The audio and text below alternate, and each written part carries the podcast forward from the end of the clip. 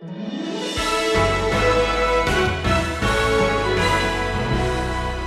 some, this discussion will be a warning. To all of us, His Word should be a challenge to follow the plans of God, even when we cannot see results. Even when it doesn't seem to pan out or be of any benefit, we still follow the Word of God. Sometimes He takes years to fulfill it 14 for this one oracle. There will come a day when He will fulfill His Word and give you your promised place in the kingdom and in heaven. But what of life today?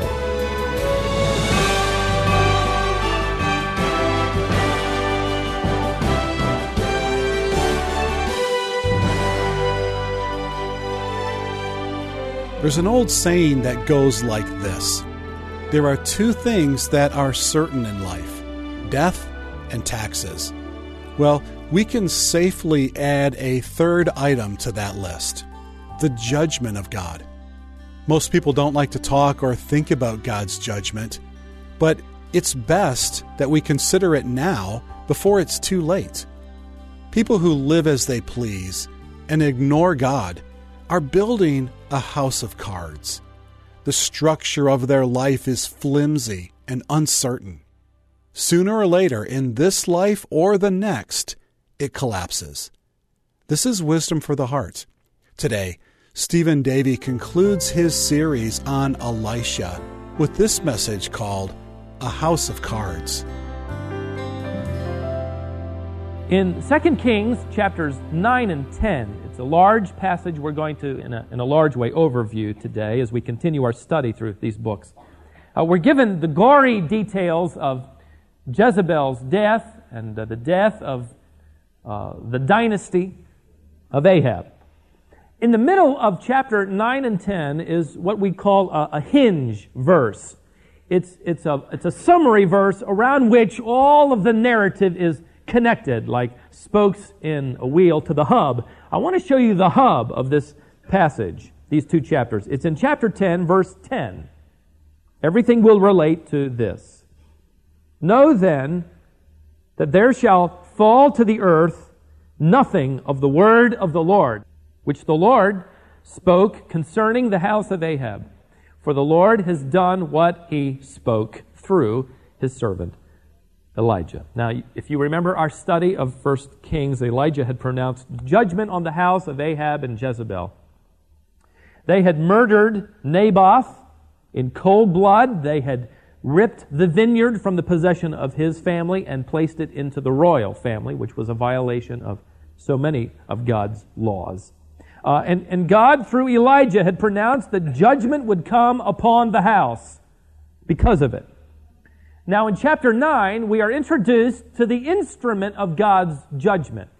His name is Jehu, and he's been the butt of some jokes with the way that he drove his chariot. He drove it furiously, literally like a madman.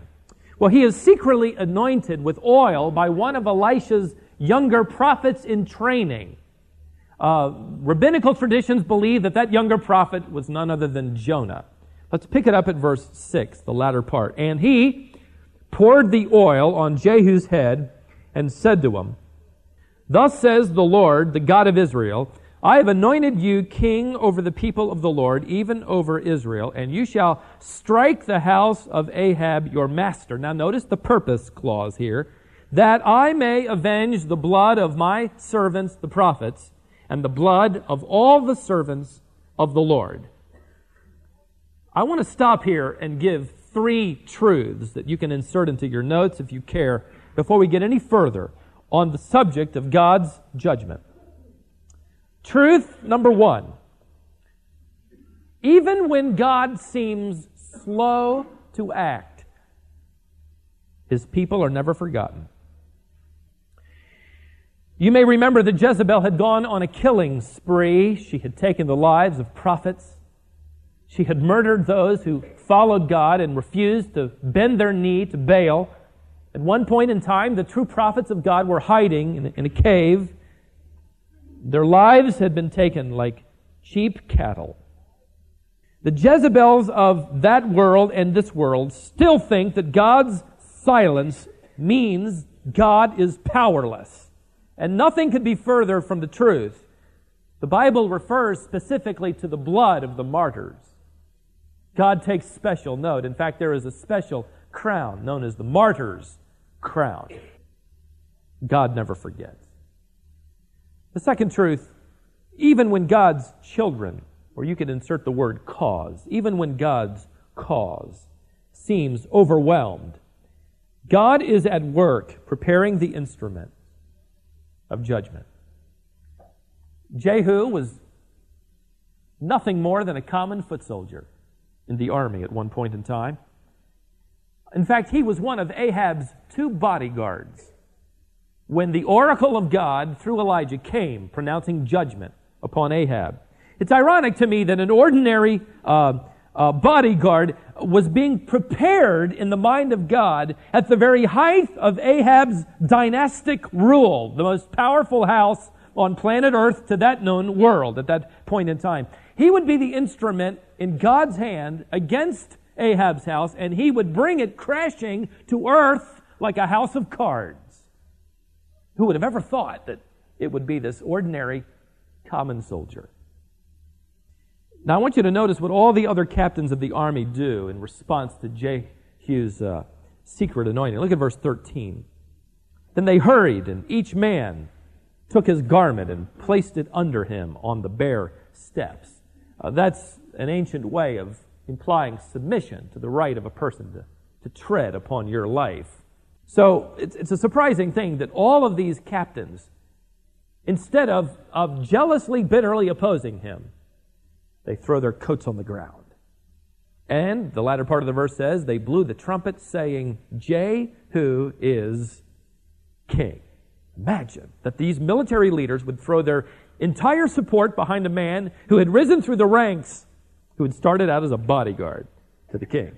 God prepares his instruments of judgment and his timing in unleashing them. It's perfect. Third truth. Even though God's warnings seem distant and hypothetical, judgment eventually comes. Now, it's been 14 years since God's oracle of judgment came through Elijah against this house. Undoubtedly, in, in, in Jezebel's mind, she was off the hook. Uh, God hadn't done anything for, for 14 years. And of course, she didn't believe him anyhow. And, and, and the absence of judgment simply solidified her belief that if he existed, he had forgotten.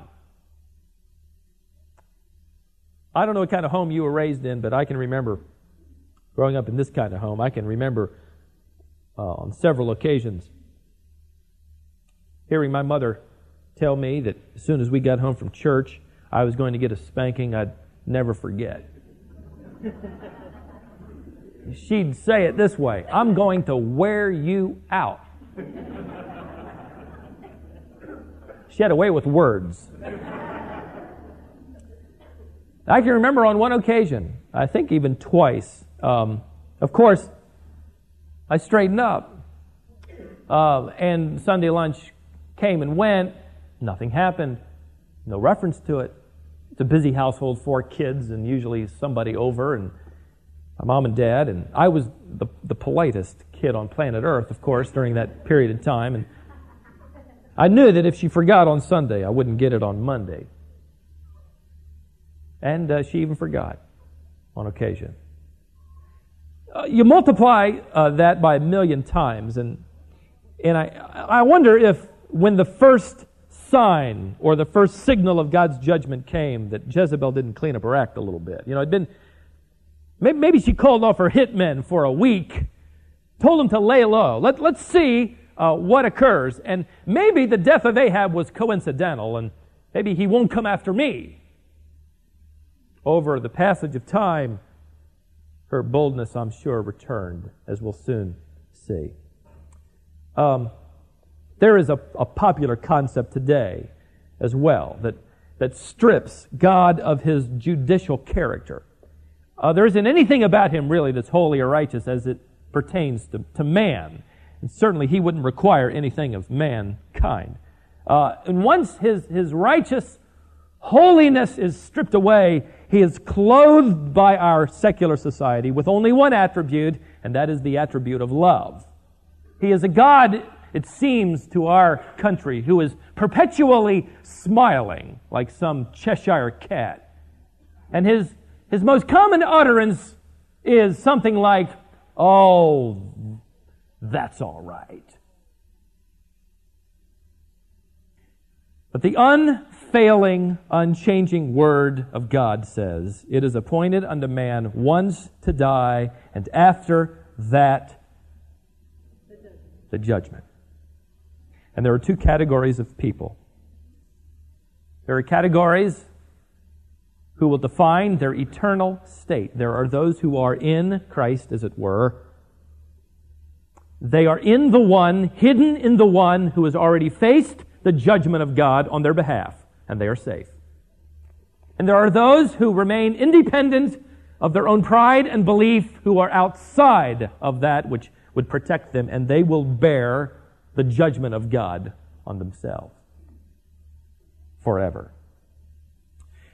God's word about the future, ladies and gentlemen, is as certain as his word in the past. And we see the fulfillment of his word in the past occurring. Look at verse 21. Then Joram said, it could be spelled Jehoram, get ready. And they made his chariot ready, and Joram, king of Israel, that's Ahab's son, by the way, and Ahaziah, king of Judah, that's Ahab's son in law, by the way each in his chariot. And they went out to meet Jehu, and they found him, note this, in the property of Naboth the Jezreelite. Do you think for a moment that's a coincidence? No, this is the judgment of God being fulfilled to the T. And it came about when Joram saw Jehu, verse 22, that he said, Is it peace, Jehu? And he answered, What peace? so long as the harlotries of your mother Jezebel and her witchcrafts are so many. So Joram reined about and fled and said to Ahaziah, There is treachery, O Ahaziah. And Jehu drew his bow with his full strength and shot Joram between his arms, and the arrow went through his heart, and he sank in his chariot. Then Jehu said to Bidkar, his officer, Take him up and cast him into the property of the field of Naboth the Jezreelite. For I remember when you and I were riding together after Ahab his father, that is, when we were his bodyguards. You remember that Bidkar? That the Lord laid this oracle against him. Surely I have seen yesterday the blood of Naboth and the blood of his son, says the Lord, and I will repay you in this property, says the Lord. Now then, take and cast him into the property according to the word of the Lord. You get the many repeated references to the word of the Lord. This is what God said, and this is what God would do, and this is what God indeed did. The key word, I think, is in verse 26 where he says, Surely I have seen yesterday. You want to underline that word yesterday. You, you may think that God has forgotten. God has not forgotten. He has seen yesterday the blood of Naboth and the blood of his sons, and now, today, he will take action in fulfilling his word. There is another um, principle of Scripture that doesn't get much press lately. It's the principle of reaping what you are sowing. I'd like to call it the, the principle of spiritual agriculture. I can define it this way.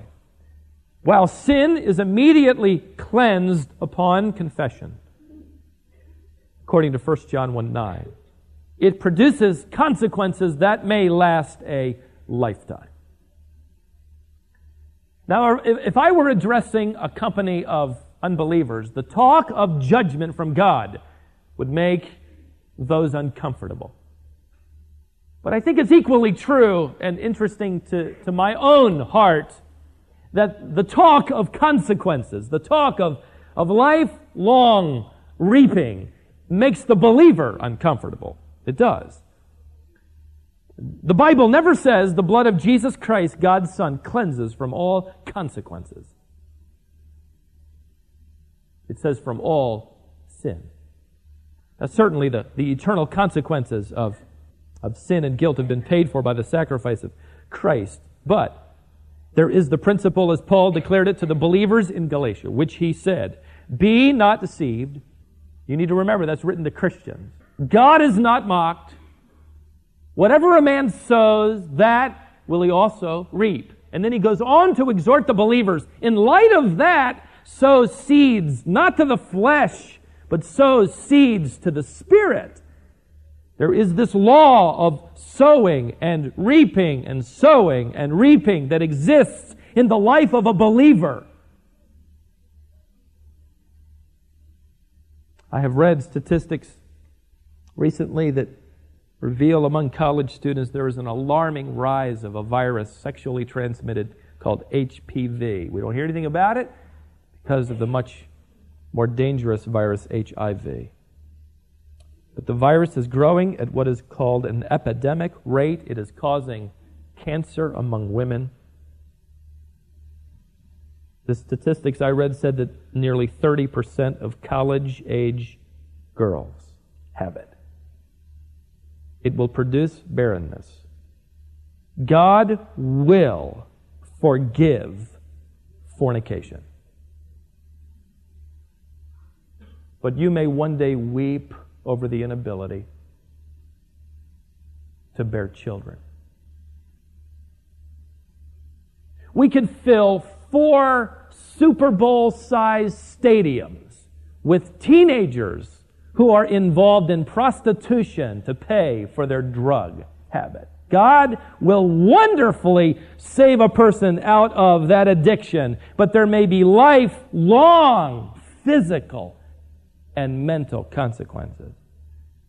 Did you know that the population, 10 times the size of Cary, will line up for abortions this year among girls unwed who conceive? God will forgive that if they confess it. But we are raising, ladies and gentlemen, a, a generation that we are now beginning to see engulfed with grief at what our generation has legalized, which is nothing less than sin. There is a principle of sowing and reaping.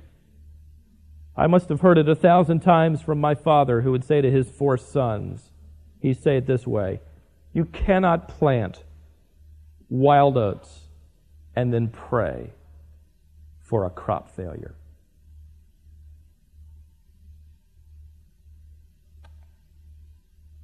J. Vernon McGee wrote about an evening he spent with Mel Trotter. Mel Trotter was an evangelist who, in his earlier days, had been an alcoholic. God wonderfully saved this man. He would eventually preach to thousands of people and have an effective ministry. McGee wrote that one night he spoke. Uh, Mel Trotter spoke at McGee's church, where he pastored in L.A. After the service, they all went out to a to a restaurant, and uh, they were all ordering uh, milkshakes and malts and sundaes and all that stuff. And, and Mel Trotter ordered a little bitty glass of carbonated water. And they were ribbing him about it, joking with him, oh, you must be on a diet or something. And, and uh, he just smiled. And finally, McGee said, you know, why are you just getting that? And, and McGee wrote, he said, I, I never forgot Mel Trotter's answer. He said this When the Lord gave me a new heart at conversion, he did not give me a new stomach. I'm paying for my years of drink. See, this truth makes us as believers uncomfortable, but it is the truth. There is the law of spiritual agriculture. It is a strong reminder, ladies and gentlemen, that all of us in this auditorium are in deep need of the grace of God we lean on it. We abandon ourselves to it. None of us are exempt, but it is also a challenge to a believer. If you are even thinking of walking away from your marriage, beware. For the rest of your life, you will reap those bitter seeds. If you are even thinking of immorality or promiscuity, be aware. Watch out you will bear the harvest of guilt and broken trust. if you are even thinking of stealing or lying or whatever else it might be, God is, has, is not blind, He's not deaf, and He has told us in His Word if you plant that seed, you will reap it in some way or another. Maybe that's why John Wesley wrote as one of his resolutions for life a century ago resolved never to do anything I would be afraid of doing were it the last hour of my life. Well, there is judgment that will occur on this day in the life of Ahab's house. Look at verse 30. When Jehu came to Jezreel, Jezebel heard of it, and she painted her eyes and adorned her head. Now, she isn't trying to entice Jehu. She's an old woman here. But she is she's literally preparing herself to die. She will look like the queen that she is. And there is an icy stubbornness that comes from the way she, she acts and, and what she says. There is no remorse. There isn't a guilty conscience. Notice what she says to Jehu in verse 31. And as Jehu entered the gate, she said, Is it well, Zimri, your master's murderer? Huh. She called him Zimri. Takes us back to 1 Kings, where Zimri usurped the throne and uh, he only lived for seven days, and he died in the, in the flames of the palace. She's taunting him. She's saying, Oh, you're no better than Zimri. Uh, you, you steal the throne, but uh, you won't live to, to enjoy it. You won't live no longer than Zimri. Seven days, that's what I'll, I'll bet. Seven days, and you'll be finished. There isn't any doubt in my mind that she knows of the anointing. It has spread through the kingdom that the prophet of God has said he will bring judgment to the house of Ahab. So you see, underlying this, here's a woman whose name means Baal's princess. She's refusing, even near death, to repent. Verse 32 Then he lifted up his face to the window and said, Who is on my side? And two or three officials looked down at him, and he said, Throw her down. So they threw her down, and some of her blood was sprinkled on the wall and on the horses, and he trampled her underfoot. When he came in, he ate and drank and said, See now to this cursed woman and bury her, for she is a king's daughter. And they went to bury her, but they found no more of her than the skull and the feet and the palms of her hands. Therefore they returned and told uh, him. And he said, This is the word of the Lord, which he spoke by his servant Elijah the Tishbite, saying, In the property of Jezreel the dogs shall eat the flesh of Jezebel and the corpse of Jezebel shall be as dung on the face of the field in the property of Jezreel. So they cannot recognize or say, This is Jezebel. The Word of God, with all its horror, was fulfilled. Now, I, uh, I studied this week on this passage and uh, discovered early on in the week this is one of the reasons why preachers don't preach 1st and 2nd Kings. It seems so remote and distant, gory, but I want to give you what I believe to be at least three principles of application for us today. Number one, when God's word is rejected, the wickedness in a person's life can be unbelievable. Who would have ever thought that Israel would follow a woman like this, sacrifice their children to the idols as we've studied? be involved in religious promiscuity. Yet, whenever you reject the Word of God, then by the, the word of a prophet, or today, as you read it, as you hold it in your hands, you are opening the door to unbelievable wickedness that you and I will be able in our minds to justify, to rationalize, to defend. There are people who treat this book like a bus. They will get on it and take it for a ride as long as it's going where they want it to go. The trouble is, the way is downward apart from this word.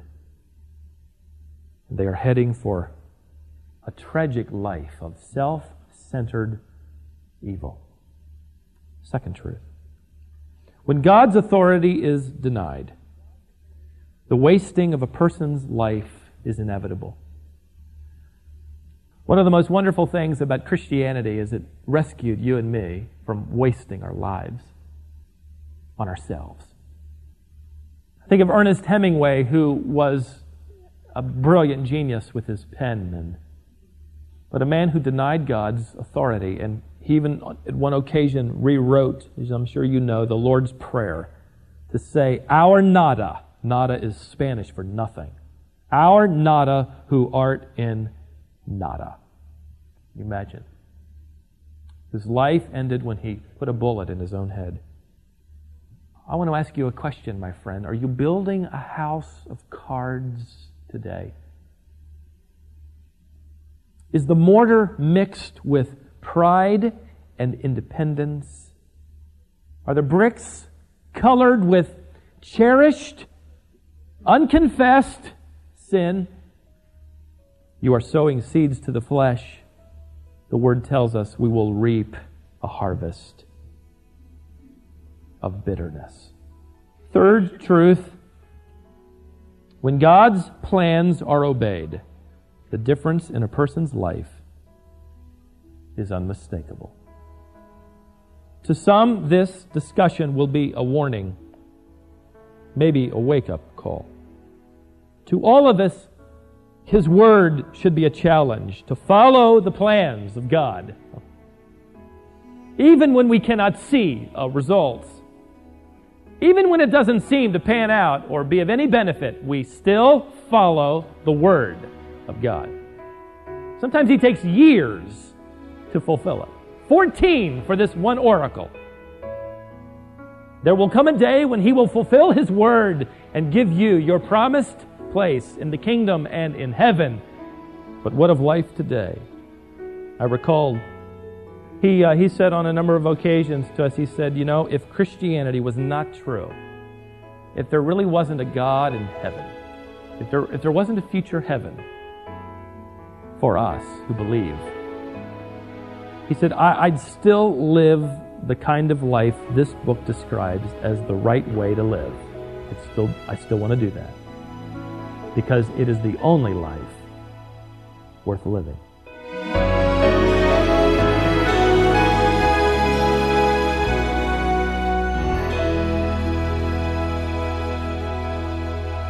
This is Wisdom for the Heart, and I want to thank you for joining us today.